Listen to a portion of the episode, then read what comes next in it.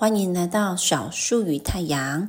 今天轮到玉香来说一个关于知识的故事。在这之前，有没有想过我们为什么要学习知识呢？嗯，A 说：“啊，就我妈叫我念，我就念啊。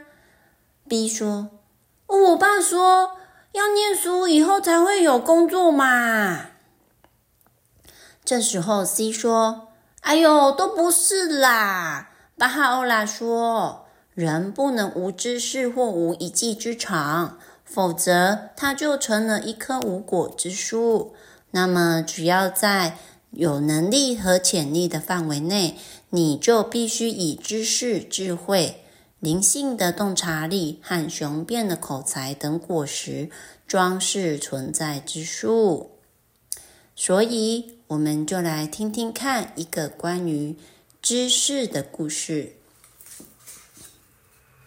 大约一百年前，也就是二十世纪早期，苏珊·穆迪居住在美国的芝加哥。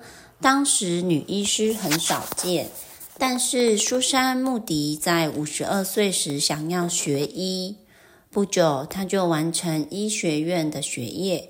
并开始行医。大约在同一时期，他开始了解巴哈伊信仰，并成为了巴哈伊团体的积极分子。他教导儿童班，在自己家中接待来访者，并举行聚会。在当时的伊朗，一些医生正计划在首都德黑兰建一所医院。大家也许知道。由于当地的宗教传统，许多女性认为让男医生看到自己的脸是有失体统的，而国内的女医生寥寥无几。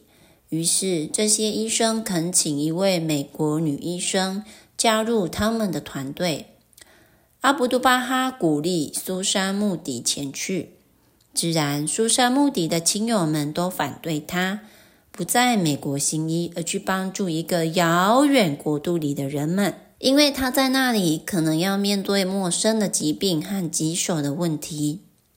但苏珊已准备好回应阿伯杜巴哈的召唤。这时，他明白自己几年前为何如此强烈的渴望学医了。年近六十岁的他，马上就出发了。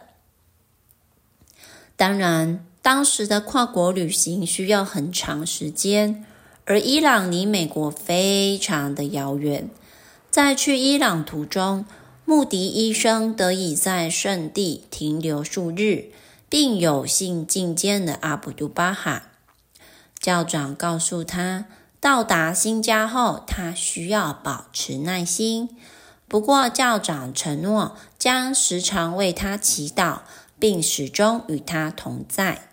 随后，他踏上了此行的最后一段路，乘船穿过里海，抵达伊朗东北部的安扎利港，从那里骑马和乘马车穿过山区，到达首都德黑兰，沿途会见巴哈伊教友，并医治病患。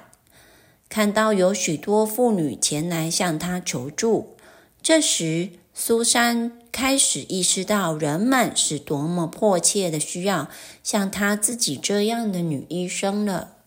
穆迪医生抵达德黑兰后，马上就开始行医了，并且很快就掌握了流利的波斯语。他除了为医院工作，还在家中行医。他的同情心、友好与仁善，使他得到了所有人的爱戴。一份当地报纸赞扬他的美好品德和人善特质，并写道：“每天从早到晚，他都在自己的诊所里接待前来咨询、体检和接受治疗的病患，而周五和周日下午会去医院。我们极为感谢这位高贵而可敬的女士。”他的到来是波斯帝国莫大的荣幸。行医后不久，穆迪医生就发现当地人需要卫生知识教育，于是开始指导妇女如何护理和接生。最终，他还与其他人一道建立了一所正规学校，名为塔尔比亚特女子学校。该校培养了众多年轻女性，他们中许多人后来也成为了教师。这使得在全伊朗建立更多女子学校成为了可能。塔尔皮亚特学校拥有极高的威望。各阶层的年轻女性都纷纷前来就读，而在这个故事，我们了解到，苏珊·穆迪医生在八十三岁时于伊朗逝世。在那二十多年中，她如何运用自己的知识来改善她的第二故乡，帮助他人，尤其是女性，同样获得为大众服务的机会。好了，故事结束了。有没有觉得知识能带来了力量呢？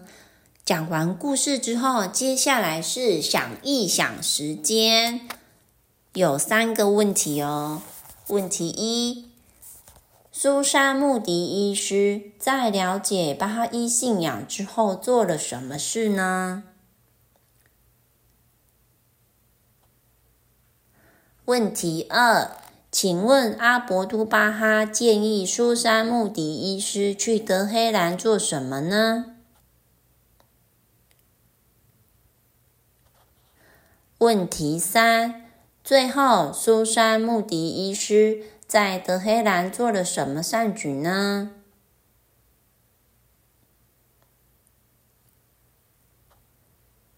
如果有任何想法，欢迎到小树与太阳的网站里留言，网址就在资讯栏里面。今天就到这里，我们下次再见。